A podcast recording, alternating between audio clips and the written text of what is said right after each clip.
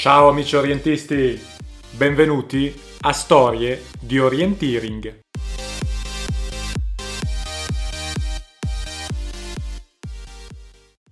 Storie di Orienteering è il podcast che ti accompagna al rientro alle gare in Italia di Orienteering dopo la stagione del coronavirus.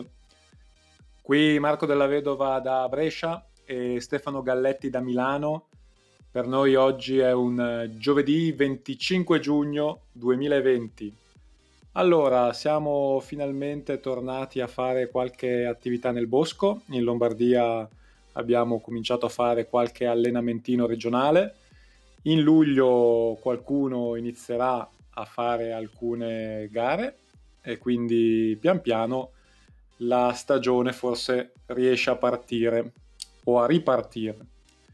Oggi non voglio dilungarmi troppo perché la storia di Stefano è abbastanza lunga ed elaborata. Oggi Stefano ci parla delle gare molto lunghe, delle gare a lunghissima distanza e ci porta sugli altipiani e in particolare a correre insieme a lui una O-Marathon. Il titolo della storia di oggi è si scrive maratona, si legge o marathon.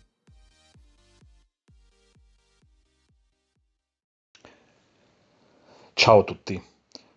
Coloro che ascoltano questo podcast e che praticano lo sport dei boschi con cartina e bussola sanno bene che orienteering fa rima con fatica, è uno sport di resistenza. Nel corso degli anni, eh, soprattutto in questo ventunesimo secolo, si è affermata la distanza sprint, ma la distanza sprint rappresenta l'orienteering portato alla sua massima velocità per un periodo di tempo più limitato rispetto a quello di altre gare classiche. Chi primeggia nelle gare sprint non fa minor fatica di chi primeggia nelle gare a lunga distanza. Non la fa in allenamento, non la fa nella gara stessa, semplicemente mette alla prova degli skills tecnici e fisici che possono essere anche diversi rispetto a quelli che mettono in evidenza i protagonisti delle gare sulla lunga distanza. Diciamo che io non ho mai considerato il vincitore dei 100 metri alle Olimpiadi come un privilegiato rispetto ai vincitori delle maratone alle Olimpiadi. Entrambi sono atleti che portano all'estremo possibile delle facoltà umane, delle abilità che sono innate in alcuni o che sono allenate a prezzo di enorme fatica in altri, o talvolta tutte e due le cose perché talento e fatica in allenamento spesso devono combinarsi per ottenere il migliore dei risultati possibili. L'orienteering è uno sport che fa della fatica comunque una sua componente primaria e l'ha fatta in passato soprattutto quando era previsto nel calendario della Federazione Italiana Sport Orientamento l'assegnazione di un titolo italiano a lunghissima distanza, extra long. Non abbiamo più questa gara nel calendario italiano, eh, oggi appunto si privilegia, si, si privilegia la gara sprint, abbiamo introdotto anche la sprint relay, sono gare che possono essere disputate su un arco temporale molto più ridotto, che sono più appetibili anche per il pubblico, ma le gare extra long hanno sempre avuto un certo fascino tra gli orientisti. Il percorso di questo podcast dovrebbe arrivare molto presto ad una data, l'inizio di agosto del 2008, data che coincide tra l'altro con il mio compleanno. La stessa data compie gli anni anche la città di Ginevra, è una festa nazionale per gli abitanti della Confederazione Elvetica. Compio gli anni anch'io ma eh, questa è un'altra storia. Prima di arrivare però alla fatidica data del primo di agosto del 2008, devo disegnare un percorso, un racconto che sembrerà più che altro una traccia GPS di un mio qualsiasi percorso, praticamente una sorta di arabesco. Nel 2002, a Brinzio, il 22 di giugno del 2002, Brinzio in Lombardia si assegna il campionato italiano a distanza extra long. È una data particolare per me. io sono impegnato in quella serie di gare che erano state chiamate come gare del solstizio d'estate, che cominciavano il venerdì pomeriggio a gola secca con una gara sulla media distanza, poi il sabato c'era stata un'altra gara, domenica campionato italiano extra long sulla carta di Brinzio. Che cosa succede in quella data? Che io sono impegnato in partenza, poi sono impegnato in gara su un percorso che non è quello elite, ovviamente, perché no non sarei qui a raccontarlo. Poi sono impegnato nel post gara, in quanto la mia società, l'Unione Lombarda, è tra quelle che si sono messe a disposizione per l'organizzazione di una gara molto complessa come il campionato italiano extra long. E poi sono impegnato anche come addetto stampa di quel particolare evento per il sito Fiso. Faccio ancora un passo indietro io avevo cominciato a fare l'addetto stampa a fine 1999, la mia prima gara commentata per il sito Fiso era stato un trofeo Lombardia a Cavallasca. Questo era avvenuto su stimolo dell'allora addetto stampa della federazione, Daniele Ferrari, anche lui orientista. Eh, Daniele ovviamente era molto conoscitore delle faccende orientistiche del Trentino Alto Adige, viveva in prima persona molte gare del calendario del Trentino Alto Adige, molte gare di campionato italiano, eh, avevamo trovato Dario Galbusera ed il sottoscritto talvolta qualche lacuna nel, nei racconti del, del, sito della Federazione Italiana Sport Orientamento per quanto riguarda le gare lombarde e Daniele Ferrari aveva approfittato per stimolarmi a provare a produrre qualcosa in proprio. Quindi io per due o tre anni avevo raccolto quella sfida che in, fondo veniva incontro al mio grande desiderio che avevo fin da bambino di poter scrivere di sport. Avevo cominciato a scrivere dei racconti, dei racconti, degli articoli banalissimi sulle gare lombarde che rispondevano sostanzialmente a pochi canoni. Quando, cosa, chi, come.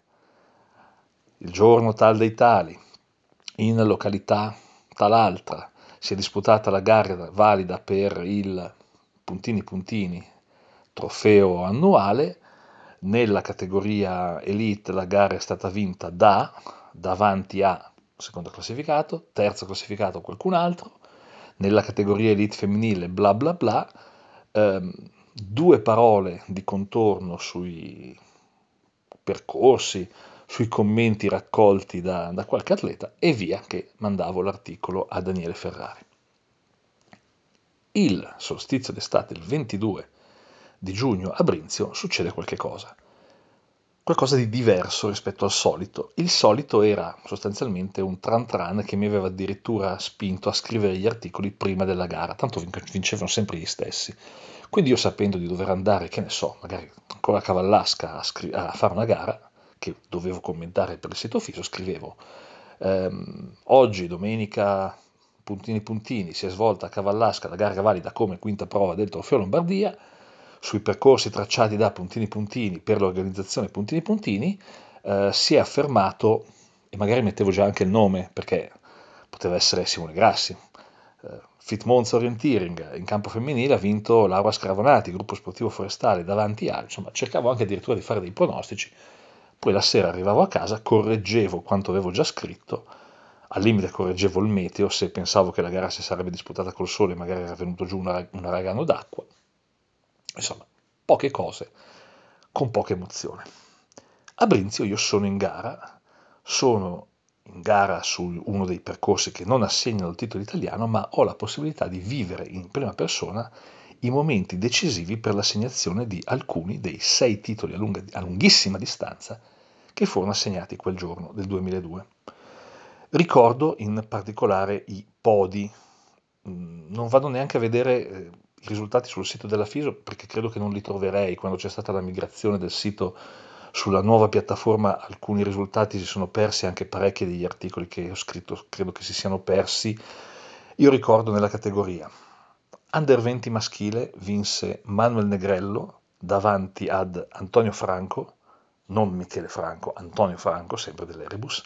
Terzo posto Emiliano Corona, quindi Unione Sportiva Primiero, Gesse Pavione e Erebus in mezzo. Mm, credo che forse potrebbe però essere una piccola gaffa, perché forse Emiliano Corona a quell'epoca correva anche lui per l'US Primiero. Oggi è uno dei più forti atleti del gruppo sportivo Pavione. Mm, qui sarebbe bello poterlo controllare. Vabbè, lasciamo perdere. Categoria Under 20 femminile. Vince Michela Guizzardi, Cus Bologna, davanti a Eva Scaguler, Terlaner Orientierung Läufer, terzo posto per Veronica Campagnier, Orientering Galilei. Elite maschile, facile, tutti e tre delle fiamme gialle, vince Michele Tavernaro davanti a Carlo Rigoni, terzo Giuseppe Bezzi. Elite femminile, anche qui facile, terzetto della Forestale, vince Renate Fauner davanti a Laura Scaravonati, terzo posto per Elga Bertoldi. Categorie Master maschili, vince Roberto Pradel, mettere un asterisco, ci torneremo tra poco, US Primiero, davanti a Rudy Maier, Terlaner Orientierus Läufer, terzo posto per Gianluca Di Stefano, eh, Santo Stefano Davido Orientiering. Tra le donne vince Laura Piatti nella categoria Master, Orientiering Como, secondo posto per Cristina Elli, Unione Lombarda, Milano, terzo posto per Daniela Puzzu, Varese Orientiering, quarto posto per Anna Maria Riva, Polisportiva Besanese, quinto posto per Marirosa Ekic, Polisportiva Le Volpi, non se mi perdo Orientiering Maniago, Polisportiva Le Volpi, sesto posto per Elene Pirker, Terlaner Orientierungsläufer. In particolare io sono legato a questa categoria donne 35 perché la vedo evolversi lungo tutta la gara.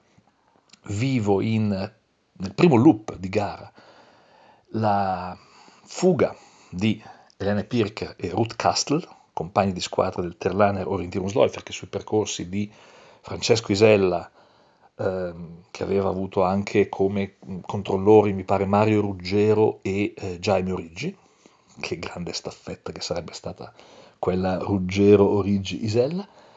Eh, dicevo, su questi percorsi eh, Pirker e Castel vanno in fuga insieme nel primo giro, poi nel secondo giro si assiste alla rimonta delle atlete lombarde, in particolare io assisto al passaggio delle tre atlete che poi vanno sul podio al terzultimo punto. Io sono in cima a una collinetta, sto punzonando il mio punto di controllo e mi vedo arrivare di fronte Laura Piatti con un angolo di 120 gradi rispetto al centro della collina e rispetto alla direzione dalla quale si avvicina Laura Piatti, vedo arrivare Daniela Puzzo alla mia destra.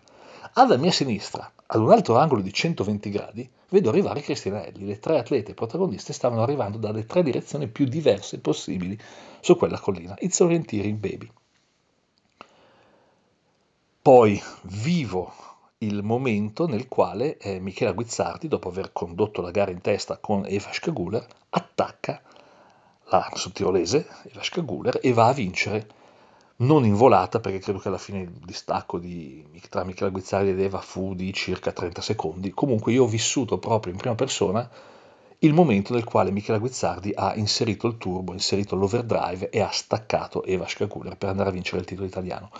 Se chiudo gli occhi in questo momento ho davanti l'immagine proprio dell'istante stesso in cui Michela Guizzardi attacca Eva Scaguler, lo sforzo proprio impresso nei visi delle due giovani atlete, Michela Guizzardi con questo sforzo che capisce già di essere vincente, Eva Scaguler che cerca di resistere, lo stesso sforzo, la stessa fatica, lo stesso dolore disegnato sul volto perché è un disegno sul volto di chi capisce già che sta per perdere la gara. Poi eh, l'asterisco, eh, Roberto Pradel vince il titolo italiano in over 35 maschile in una volata ristrettissima con Tiziano Zanetello. Volata in salita con l'arrivo con le transenne, i due atleti entrano a contatto, Pradel cade, eh, Tiziano Zanetello ricordo che arriva sul traguardo e non punzona, non punzona il chip perché esita, viene invitato a punzonare proprio dal giudice di arrivo Dopodiché eh, segue reclamo, riunione della giuria di gara e Tiziano Zanetello viene escluso dal, dall'ordine d'arrivo che appunto vede eh, Roberto Pradel vincitore quel giorno. Tutte queste cose messe insieme mi avevano veramente colpito. Io avevo un patto con Daniele Ferrari, non avevo mai scritto di una gara di orienteering nazionale, però essendo in organizzazione avevo fatto chiedere dai responsabili della gara a Daniele Ferrari se c'era la possibilità di scrivere per il sito Fisio in prima persona. E Daniele mi aveva in qualche modo rilanciato la sfida dicendomi, guarda Stefano, è una gara nazionale, quindi mi aspetto che i risultati e il commento per il sito Fiso arrivi nella mia posta elettronica nel più breve tempo possibile. Non, può, non puoi aspettare il martedì, il mercoledì, il giovedì per mandarmi il resoconto della gara. Quindi la mia giornata della domenica fu mattinata passata in partenza, poi gara ad assistere a tutte queste prodezze, poi collaborazione nello sbaraccamento, raccolta punti, togliere transenne, bla bla bla, poi tornare a casa da Brinzio, che non è dietro l'angolo rispetto a Milano, è una domenica pomeriggio di solstizio d'estate vuol dire anche coda atomica sulla Milano Varese, arrivare a casa, prendere il PC, buttare giù il pezzo, salvarlo su, eh sì, buonanotte, su una chiavetta USB, magari. Il mio PC intanto non aveva nessun collegamento ad internet, era un vecchio PC che girava sul sistema operativo DOS 6.1, quindi io scrivevo un file di testo, un file txt sul DOS, lo salvavo su un floppy disk e al mattino vado in ufficio dove la mia rete eh, di lavoro è connessa alla posta elettronica, inserisco il floppy, mando il testo a Daniele Ferrari. Piccolo particolare, io a quell'epoca lavoravo a Parma, quindi domenica sera vado a letto agitatissimo per tutta la giornata che avevo passato, lunedì mattina mi alzo prestissimo, tipo 5 del mattino, perché devo prendere la macchina, volare a Parma per, come prima cosa, mandare il pezzo a Daniele Ferrari. Il tutto riuscì, a parte una piccola eh, pecca, ricordo che indicai Marco Bezzi come medaglia di bronzo, non Giuseppe Bezzi, eh, mi venne fatto notare, io mi attaccai al telefono per chiedere a Daniele Ferrari, che aveva già pubblicato il pezzo, di fare la correzione. Quel pezzo sulla gara del solstizio d'estate però nacque sotto un impulso diverso. Io mi accorsi lì a Brinzio che non potevo raccontare le gare dicendo domenica 22 giugno si è disputata a Brinzio Varese per l'organizzazione di queste società la gara valida come hanno vinto bla bla bla. Io raccontai la gara per come l'avevo vissuta dal bosco, per quelli che erano stati i momenti salienti della gara. Questa cosa, che apparentemente adesso sembra, almeno ai miei occhi, l'unico modo per me almeno per scrivere di orienteering, per quell'epoca era un fatto completamente nuovo. Ricordo infatti che nel, dopo la pubblicazione del, del, pezzo sul sito Fiso, del breve giro di poche ore, cominciai a ricevere mail da alcuni forti atleti che mi ringraziavano perché avevano ovviamente letto il pezzo sul sito Fiso, avevano cominciato a leggerlo, avevano cominciato a capire che non era strutturato nel solito modo cronistico, ma era raccontato dal Bosco e insomma ricevetti parecchi elogi per, per questo pezzo. Fu lì che nacque la firma Stegal67, quella che mi accompagna ancora adesso. In particolare ricordo la mail molto molto molto gentile di un atleta, di un forte atleta delle Fiamme Oro, Luigi Girardi, poi a volte ritornano pod, in questo stesso podcast, Luigi Girardi che mi invitava a eh, continuare su questa strada che era stata come un'epifania per me. 2002. Credo che ci sia stato poi un altro campionato italiano a lunghissima distanza, forse disputato a Sgonico con premiazione nella Grotta del Gigante, io quella volta non c'ero. Ehm, dopodiché del campionato italiano a lunga distanza presto si sono perse le tracce ma le gare a lunghissima distanza ovviamente continuavano a fiorire all'estero.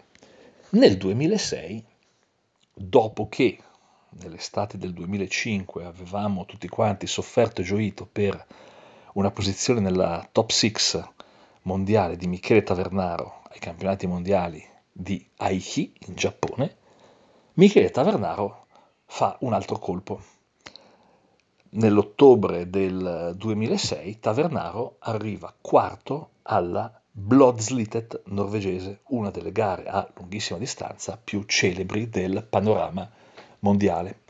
Anche quella Blodslitet è una sorta di evento particolare per me, perché per la prima volta io cerco di seguire la gara via internet e cerco di seguirla non attraverso i passaggi dai punti radio come adesso potremmo fare con Eventor o con altri siti che pubblicano in tempo reale i passaggi dalle varie stazioni, ma cerco di seguirlo dalle parole in norvegese, purtroppo molto poche in inglese, e da una sorta di blog in diretta fatto durante proprio quella Bloodslitted. È un blog abbastanza particolare perché i concorrenti vengono chiamati per nome e non per cognome.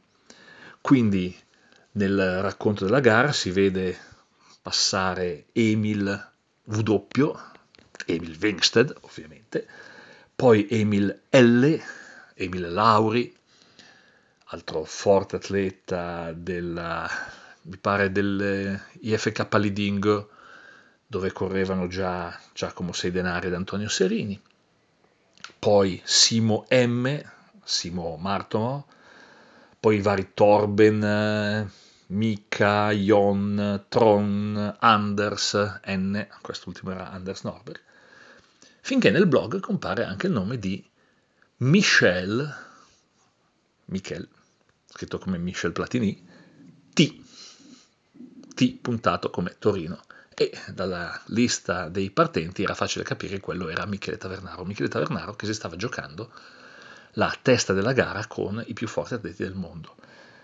Tavernaro arrivò in volata per la vittoria, la volata fu vinta da Emil Winsted eh, davanti ad Anders Norberg, terzo arrivò uno svizzero molto forte, Dominic Koch, e quarto Michele Tavernaro che precedette sul traguardo Emil Lauri e Simo Martomo. Ancora una volta Michele Tavernaro era nel GOT dell'orienteering sulla lunghissima distanza.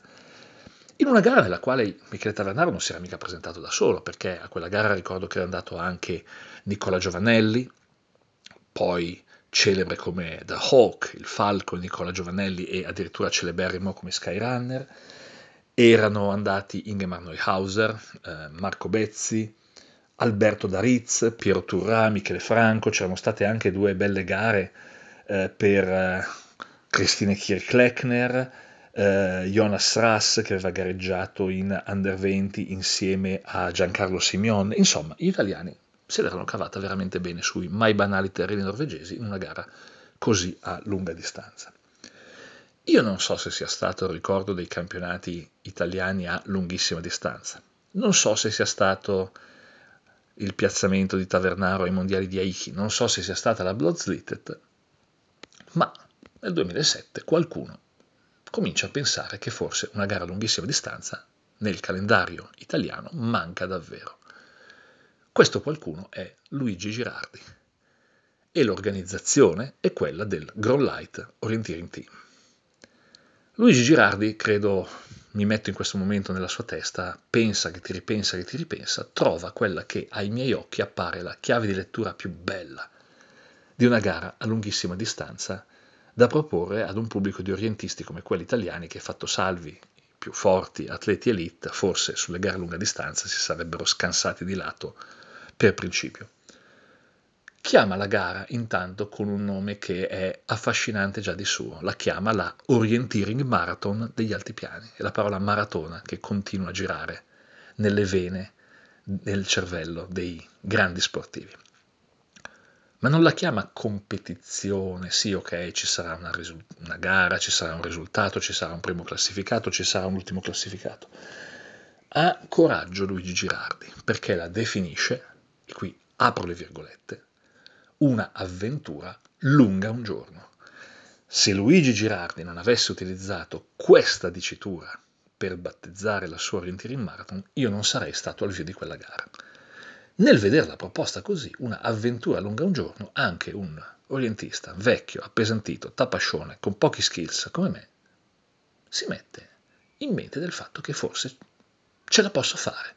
Ce la posso fare perché se è un'avventura lunga un giorno, probabilmente l'organizzazione sarà disposta ad aspettare al traguardo. Non, sono i, non solo i primi che probabilmente arriveranno al traguardo appunto dopo tre ore di gara, ma anche chi potrebbe impiegarci tutta la giornata per finire il percorso della Orienteering Marathon.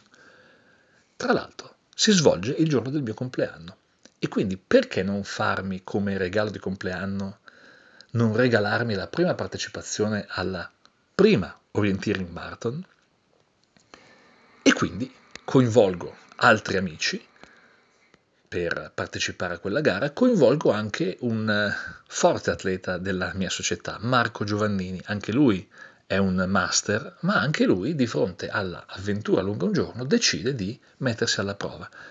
Decidiamo insieme che, insomma, se la gara si chiama Orientieri in Marathon, va bene tutto, ma eh, provare a farla nella categoria master ha poco sugo, ha poco senso, il percorso è più breve della categoria elite. Iscriviamoci in elite e vediamo che cosa succede. Quell'Orientiering Marathon rimane l'unica di tutte quelle che poi verranno organizzate dal meraviglioso team del Grand Light in seguito, l'unica che si è disputata su due tappe.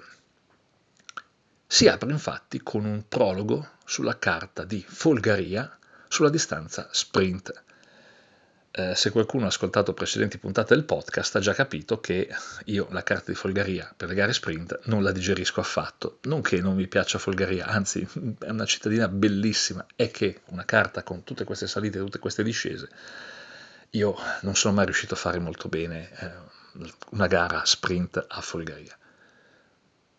La gara sprint che determina una classifica e la classifica costituisce la griglia di partenza della vera e propria orientieri in marathon che, part- che sarebbe partita il giorno dopo da Forte Kerle. Bisogna quindi che io mi dia da fare anche nella distanza sprint, non tanto per limitare il distacco dei primi e sperare di poter fare chissà che cosa il giorno dopo nella vera e propria orientieri in marathon, quanto perché il regolamento della gara ha uno strano asterisco. Tutti coloro che sono interessati a partecipare alla Orientiering Marathon ma non possono prendere parte alla gara sprint del sabato pomeriggio, partiranno un minuto dopo l'ultimo concorrente classificato nella gara sprint. A me è chiaro che chi arriverà ultimo nella gara sprint di Folgaria sarò io, perché il parterre di eh, concorrenti è veramente un parterre de roi, eh, questo solleva qualche piccola polemica, la solleverà soprattutto nel dopo gara. Mm, anche questo ha fatto parte della storia della mia prima orientieri in marathon e quindi eh, dopo ci tornerò. Comunque si gareggia a Folgaria. La gara di Folgaria viene vinta, se non vado errato, da Giancarlo Simeon davanti a Jonas Rass, terzo posto per Michele Tavernaro, è pur sempre una gara di una ventina di minuti, io limito il mio distacco da Giancarlo Simeon a 8 minuti circa una cinquantina di secondi davanti a me, in penultima posizione in quella ristrettissima griglia di partenza, arriva eh, Marco Giovannini, il mio compagno di squadra, eh, 40 secondi prima di Marco Giovannini arriva eh, Ingemar Neuhauser. Quando viene diramata la classifica e quindi la griglia di partenza della gara della domenica, eh, partono un po' di polemiche sottobosco. Perché? Perché è chiaro ad alcuni che non hanno preso parte alla gara del sabato che Stefano Galletti, l'Orientieri in Marathon, non ce la farà mai a finirla. È altrettanto chiaro che è inutile per chi non ha preso parte alla gara del sabato presentarsi a Forte Kerle la domenica mattina sapendo che partirà già con un minuto più del distacco di Stefano Galletti, quindi 8 minuti e mezzo circa, dalla testa della Orientieri in Marathon. Di conseguenza ci sono degli atleti che non si presentano al via della gara di domenica. Io cerco di fare del mio meglio per far cambiare idea all'organizzazione. Mm, chiaro, il regolamento prevede che eh, per partecipare all'Orientering Marathon si debba prendere parte a tutte e due le tappe, ma io eh, cerco di convincere gli organizzatori che forse una moratoria sui distacchi eh, potrebbe essere applicata. Non so, chi non ha partecipato alla gara del sabato potrebbe partire a 4-5 minuti di distacco dal capoclassifica Giancarlo Simeon, senza aspettare un minuto dopo la mia partenza, che peraltro non era a 15-20 minuti di distacco da Giancarlo Simeon, io avevo veramente fatto del mio meglio. A me non interessa neanche se qualcuno che non ha fatto la gara sprint del sabato mi parte davanti nella griglia di domenica. Non è quello l'obiettivo della mia giornata, della mia avventura lunga un giorno. L'organizzazione però dice, qui c'è un regolamento, regolamento non si cambia in corsa, quindi chi vuole partecipare alla gara di domenica e non ha preso parte alla gara del sabato, si accontenterà di partire un minuto dopo di me. Dopo di me, nonostante ci siano vari iscritti, non partirà nessuno. Adesso io vi racconto brevemente la gara della Orienteering Marathon, la prima edizione dell'Orienteering Marathon degli Altipiani vista dalla testa della gara. Parte quindi Giancarlo Simeon, poi parte Jonas Ras, poi parte Michele Tavernaro. Quando parte Michele Tavernaro, qualcuno che non ho identificato dice una frase che avrei tanto voluto dire io, ma che è la frase che secondo me simboleggia al meglio ciò che è stato anche Michele Tavernaro per l'orienteering italiano. Mm, apro e chiudo una piccola parentesi. Per me Michele Tavernaro è stato, è tuttora, più forte orientista italiano di tutti i tempi, in campo maschile. Sicuramente qualcuno avrà i brividi nel sentire le mie parole. Eh, Riccardo Scaletta ha mezzi, margini, tempo per impadronirsi di quel primato anche nella mia testa e nel mio cuore nei prossimi anni. Forse chissà per qualcuno è già Riccardo Scaletta oggi il più forte orientista italiano di tutti i tempi. Qualcun altro potrebbe avere i brividi pensando a cosa hanno fatto i vari Roberto Pardel stesso, Tiziano Zanitello, eh, Niccolò Corradini, eh, Peppino della Sega, Cristiano Simoni, Suis Lanchner, personaggi sicuramente fortissimi che io purtroppo non ho mai avuto modo o di veder correre o di veder gareggiare nella categoria elite al massimo del loro fulgore. Per me Michele Tavernaro is number one. Michele Tavernaro parte a pochi secondi di distacco da dai due giovani leoni Giancarlo Simeon e Jonas Rass. Rass probabilmente prima di Simeon perché forse era stato Rass poi alla fine a vincere la gara di Folgaria. Dietro a, Robert, a Michele Tavernaro parte Roberto Dalla Valle. Quindi Rass e Simeon affrontano la prima farfalla di punti a Forte Kerle in testa.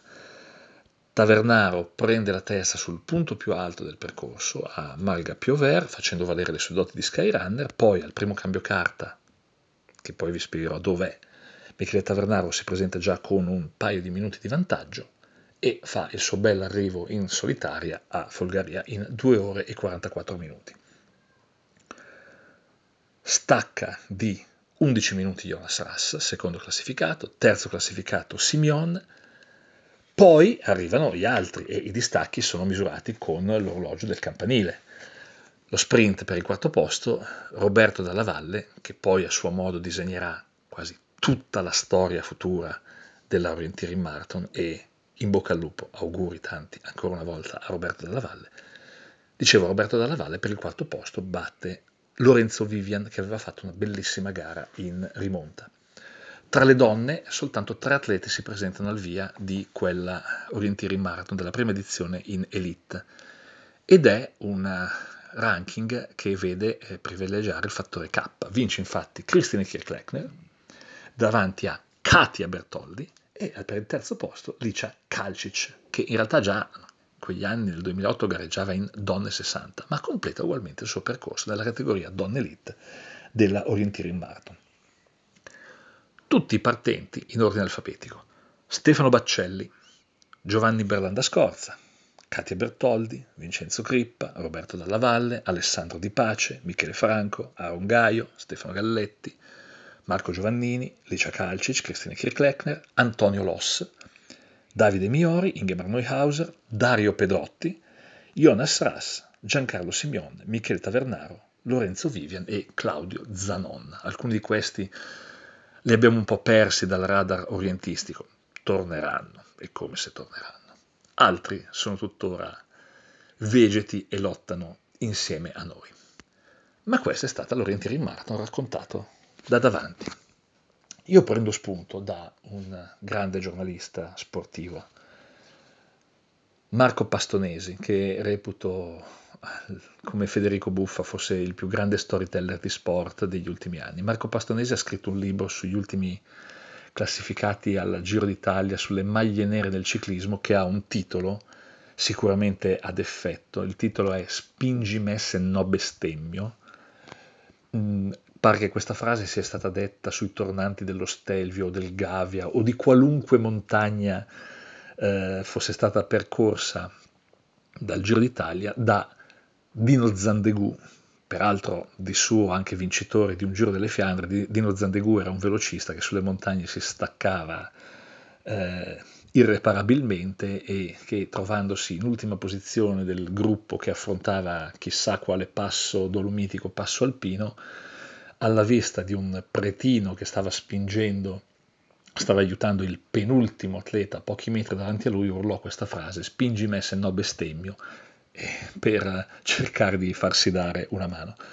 Eh, Marco Pastonesi scrisse, eh, sto dalla parte degli ultimi, persino se ogni tanto l'ultimo si chiama Eddie Merckx, sto dalla parte di quelli lenti, spenti, seminati, dimenticati, persi e dispersi, di quelli che non vedono mai la testa della corsa e che ovviamente non vincono mai, di quelli che ma chi glielo fa fare? e di quelli che ma pensa te, di quei rivoluzionari che lottano contro il tempo massimo, oppure di quei riformisti, riformisti che confidano nell'allungamento del tempo massimo, e io qua mi ci trovo veramente a pennello di quelli che arrivano in fondo, anche se proprio precisamente in fondo all'arrivo della classifica generale.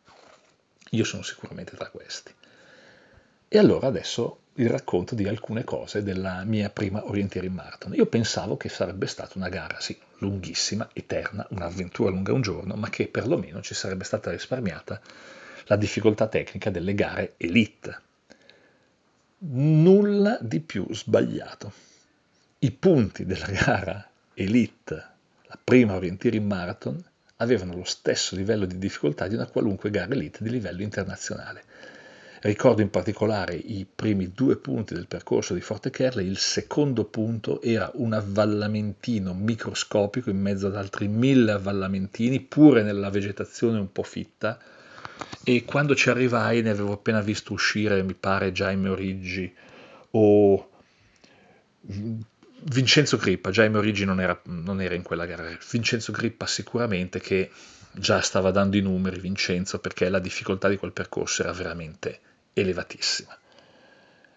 Io feci gara di coppia o quasi con il mio socio Marco Giovandini. Era partito una cinquantina di secondi prima di me, dicendomi molto chiaramente, Stefano, sarà una gara lunghissima, non partire forte, perché tutte le energie che risparmierai all'inizio le userai alla fine. Se ti vedo correre all'inizio, mi arrabbio. Non disse esattamente mi arrabbio, ma ci siamo capiti. Sì, Marco in effetti partì al passo. Io invece partii corricchiando e quindi vuol dire che già sulla malga di Forte Kerle, quella che ti porta proprio verso il bosco, io riuscii ad affiancarlo, facemmo due scelte diverse e sentii ringhiare Marco in quell'occasione perché Marco mi vide correre e eh, mi ricordò eh, quello che era stato il suo motto. Ricordati che se vai a finire l'energia e non ce la fai più ad andare avanti, mi arrabbio veramente. Il percorso poi ci ha portato, è un percorso con vari ali di farfalla, ci ha portato praticamente ovunque, avevamo sequenze completamente diverse, dietro di me non partiva nessuno, eh, io affrontai quella gara sostanzialmente quasi del tutto da solo. Arrivai anch'io a capo della farfalla di eh, Forte Kerle e arrivai anch'io poi al, in cima al punto più alto dove Tavernaro aveva preso la testa a Malga Piover. Dopodiché si trattava di scendere da Malga Piover e se si parte da Forte Kerle si scende da Malga Piover si può andare in una, solta, in una sola direzione. Passo Coe. Passo Coe è una delle carte più belle che io abbia corso come orientista, ma attenzione, ho detto belle, se si, se si, gareggia a passo coe, la mia reazione è io, io, io, anche io, voglio farla anch'io quella gara, voglio farla anch'io quella gara. Ma passo coe è troppo difficile per me, per le mie skills. Io non sono mai venuto a capo di una gara passo coe senza danni, danni orientistici. E dopo aver fatto una gara già sulla lunga distanza, veramente lunga, a Forte Kerle, dopo la discesa da Malga Piover, io stavo per affrontare un'altra gara a lunga distanza di seguito sulla carta più temibile d'Italia, Passo Coe. Al cambio carta le mie certezze granitiche di poter finire l'avventura lunga un giorno avevano cominciato a vacillare. I punti disegnati da Luigi Girardi erano plurichilometrici. Si trattava praticamente di attraversare tutta la carta di Passo Coe, andare ad affrontare una seconda ala di farfalla, vari punti con un centro posizionato nella zona più tecnica della carta di Passo Coe tre ali di farfalla e poi ritornare di nuovo al cambio carta, sempre a passo coi, per poi andare ad affrontare una terza gara a lunga distanza che ci avrebbe portato attraverso la carta di Costa di Folgaria fino all'arrivo in centro a Folgaria. Io sono arrivato in qualche modo al centro della farfalla di punti di Passo Coe e alcuni forti, forti atleti che mi avevano preceduto in partenza stavano ancora cercando di venire a capo di quella farfalla di punti. Credo che sia stata la sequenza di punti più tecnica della mia intera vita orientistica e io la stavo affrontando dopo aver terminato una gara a lunga distanza a Forte Kerle e dopo aver fatto la prima metà gara a lunga distanza a Passo Coe. Un incubo. Quelle tre ali di farfalla furono un autentico incubo. Venni a capo in qualche modo della prima ala di farfalla, e sottolineo il in qualche modo. La seconda ala di farfalla fu veramente terribile per me, al punto tale che in uscita dal centro delle ali di farfalla per andare ad affrontare gli ultimi due punti, sapendo di dover tornare in quella micro radura da cui tutti quanti stavano passando e ripassando e sacramentando Pur sapendo di doverci tornare per la terza volta, io non ero assolutamente certo della mia possibilità di ritrovare quel punto per la terza volta. Di conseguenza feci come pollicino. Misi il piede sul terreno col tacco e con le scarpette tacchettate con le dob spikes, quindi un po' chiodate, tracciai una ventina di metri di solco con il tacco e con la scarpa che praticamente mi rappresentavano la linea di ingresso nel punto, in questa radura. Dissi a me stesso, se per qualche motivo mi ritroverò a vagare nel bosco alla ricerca di questa radura praticamente invisibile ai miei occhi, spero almeno di trovare questa specie di canaletta disegnata dal mio attacco, questa linea di arresto che mi condurrà come un filo d'Arianna o come le briciole lasciate da Pollicino fino al punto. Il resto si vedrà venni a capo in qualche modo anche della terza ala di farfalla. Ritrovai, grazie a quella canaletta artificiale disegnata sul terreno, il centro della radura, ma a quel punto io di energia non ne avevo quasi più. Ero mh, certo, certissimo di essere in ultimissima posizione, con il mio amico Mario Giovannini avanti di me di almeno mezz'ora, gli altri chissà, gli altri sicuramente erano già arrivati a Folgaria. Di conseguenza l'uscita da quel punto con la benzina praticamente ai minimi termini aveva una sola dicitura, ritiro.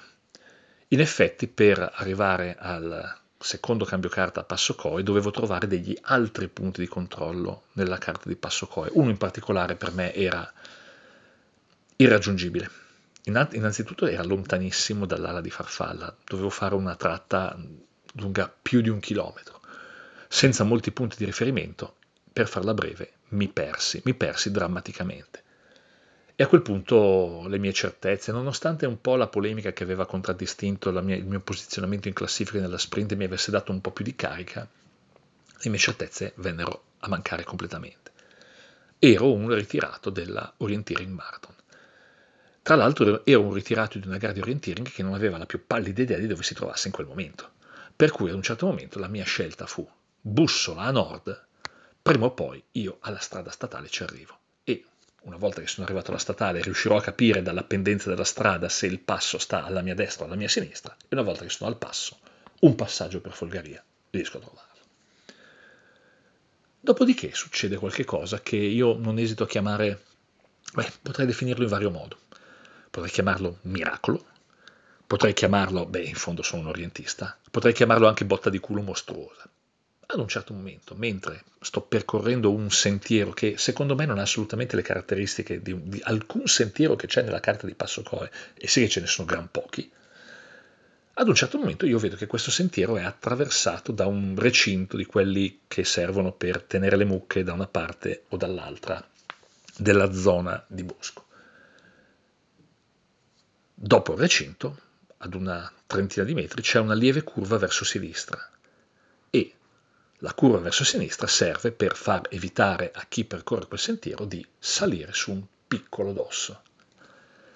Io guardo quella scena davanti a me, guardo la cartina di gara e dico, beh, le probabilità forse sono contro di me, ma io per arrivare al mio punto di controllo, quello che avevo definito irraggiungibile, dovrei proprio essere su un sentiero che ad un certo momento è solcato da un recinto e poi prende una strana curva a sinistra perché davanti c'è un piccolo dosso.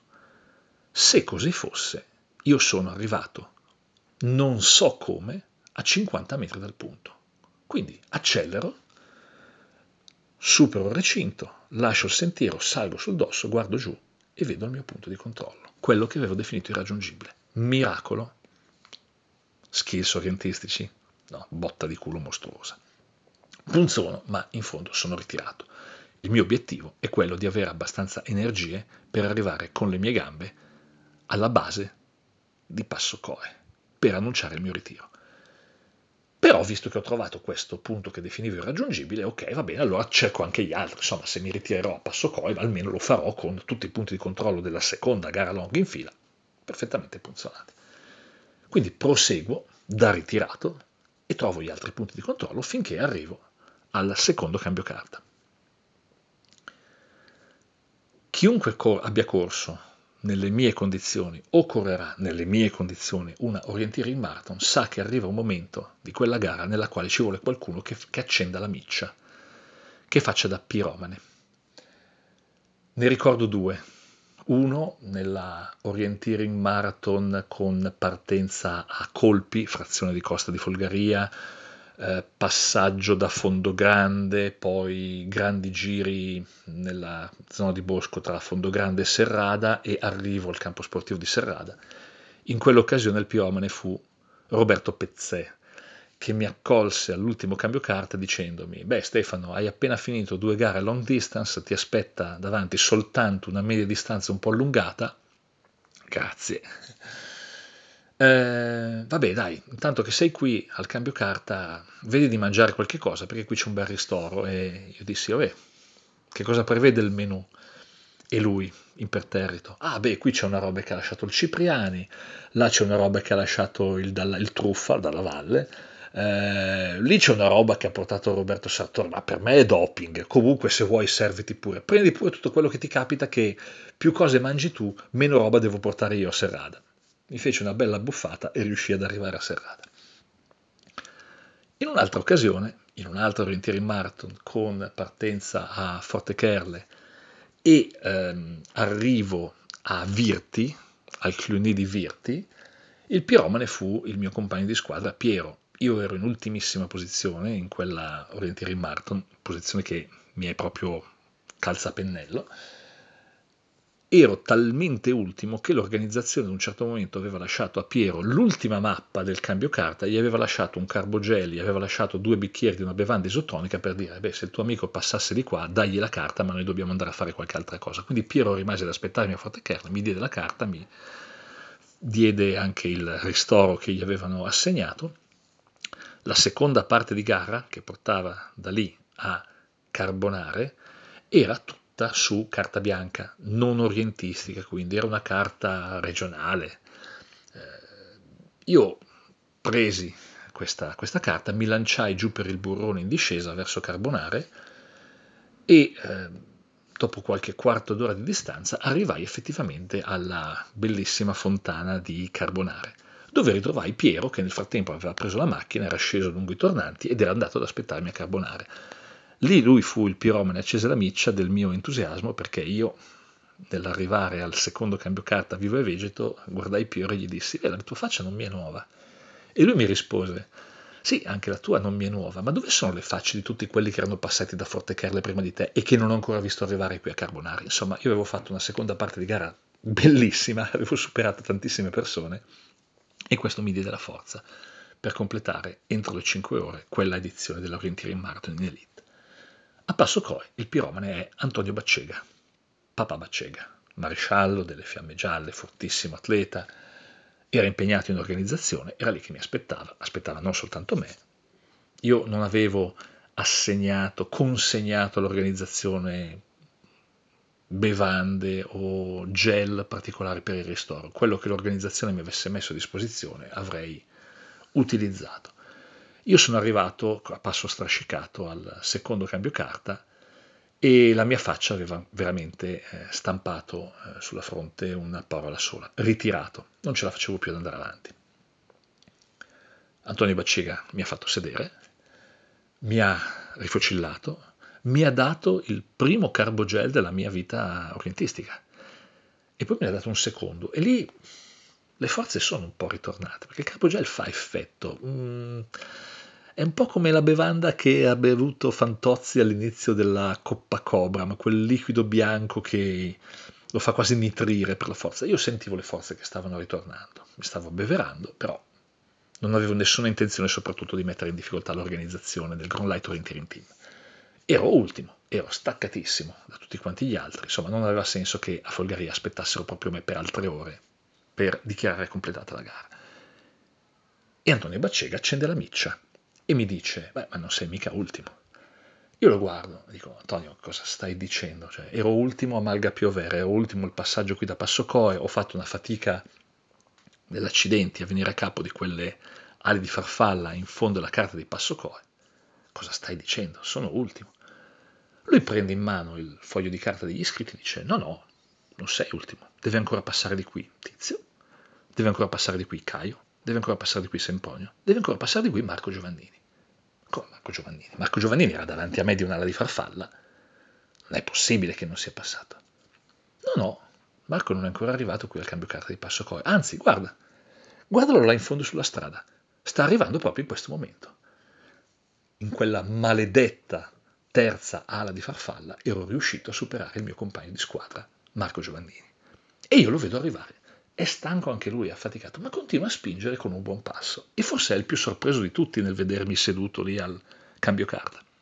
Quindi arriva, si rifocilla e io gli dico guarda Marco vai pure avanti perché io mi sono ritirato, non ce la faccio più ad andare avanti. Cosa non si è aperto nelle, non le cateratte del cielo, le cateratte di male parole che mi ha detto Marco Giovannini quella volta che ero partito troppo forte, che non gli avevo dato retta, che ero stato uno sconsiderato. Io ad un certo momento, per interrompere questo profluvio di male parole, ho detto una sola cosa. Ok Marco, va bene, va bene, basta. Non sono più ritirato. Arriverò al traguardo di Folgaria. Mi hai convinto. E non solo. Ma siamo arrivati al traguardo di Folgaria insieme, perché a quel punto, da fondi della classifica, abbiamo deciso che ce la saremmo un po' goduta, ce la saremmo un po' divertita. E in fondo tutto questo, tutto questo che vi ho raccontato, ha fatto parte di una enorme, unica avventura. E io lo scrissi anche il giorno dopo, quando dissi sul mio blog che avevo finito la mia prima Orienteering Marathon degli altopiani. Perché a quella prima Orienteering Marathon degli altopiani ne sono seguite poi tante altre. Io per qualche tempo, per qualche anno, ho fatto parte addirittura del gruppo dei senatori cosiddetti che avevano preso parte in Elite a tutte le edizioni della Orienteering Marathon. Eh, l'ultima volta ho corso l'Orienteering Marathon nella categoria over 50, eh, ho anche un ritiro alle, sulle mie spalle eh, nell'edizione disputata a Passo Coe, terribile, in ottobre con un tempo da tregenda, con un tempo da gavia, con concorrenti che arrivarono al traguardo dopo 7 ore, 7 ore e mezza, eh, io a metà dell'ultima mappa, dell'ultima delle quattro mappe, dichiarai forfait perché veramente non riuscivo più ad andare avanti per il freddo. Però l'Orienteering Marathon è sempre stata un po' la gara dei miei sogni e per quanto io faccia molta più fatica che in una gara sprint che brucia tutte le mie energie in 25, ormai più spesso 30 minuti, l'Orienteering Marathon rimane comunque nel mio cuore come la gara che qualcuno, Luigi Girardi, inventò, chissà sulla scorta di quale passione, di quale entusiasmo, di quale stimolo, ma che non è una gara. Ogni volta che io sono andato all'Orienteering Marathon ho cercato di convincere gli amici a venire a provare. Forse qualcuno è spaventato dalla definizione di marathon. Definiamola in questo modo, come è veramente una avventura lunga un giorno. Non fatevi spaventare dalla lunghezza. L'avventura lunga un giorno si può veramente completare, ve lo dico io che sono stato più volte finisher di questa gara. Lunga vita alla Orienteering Marathon, da parte mia.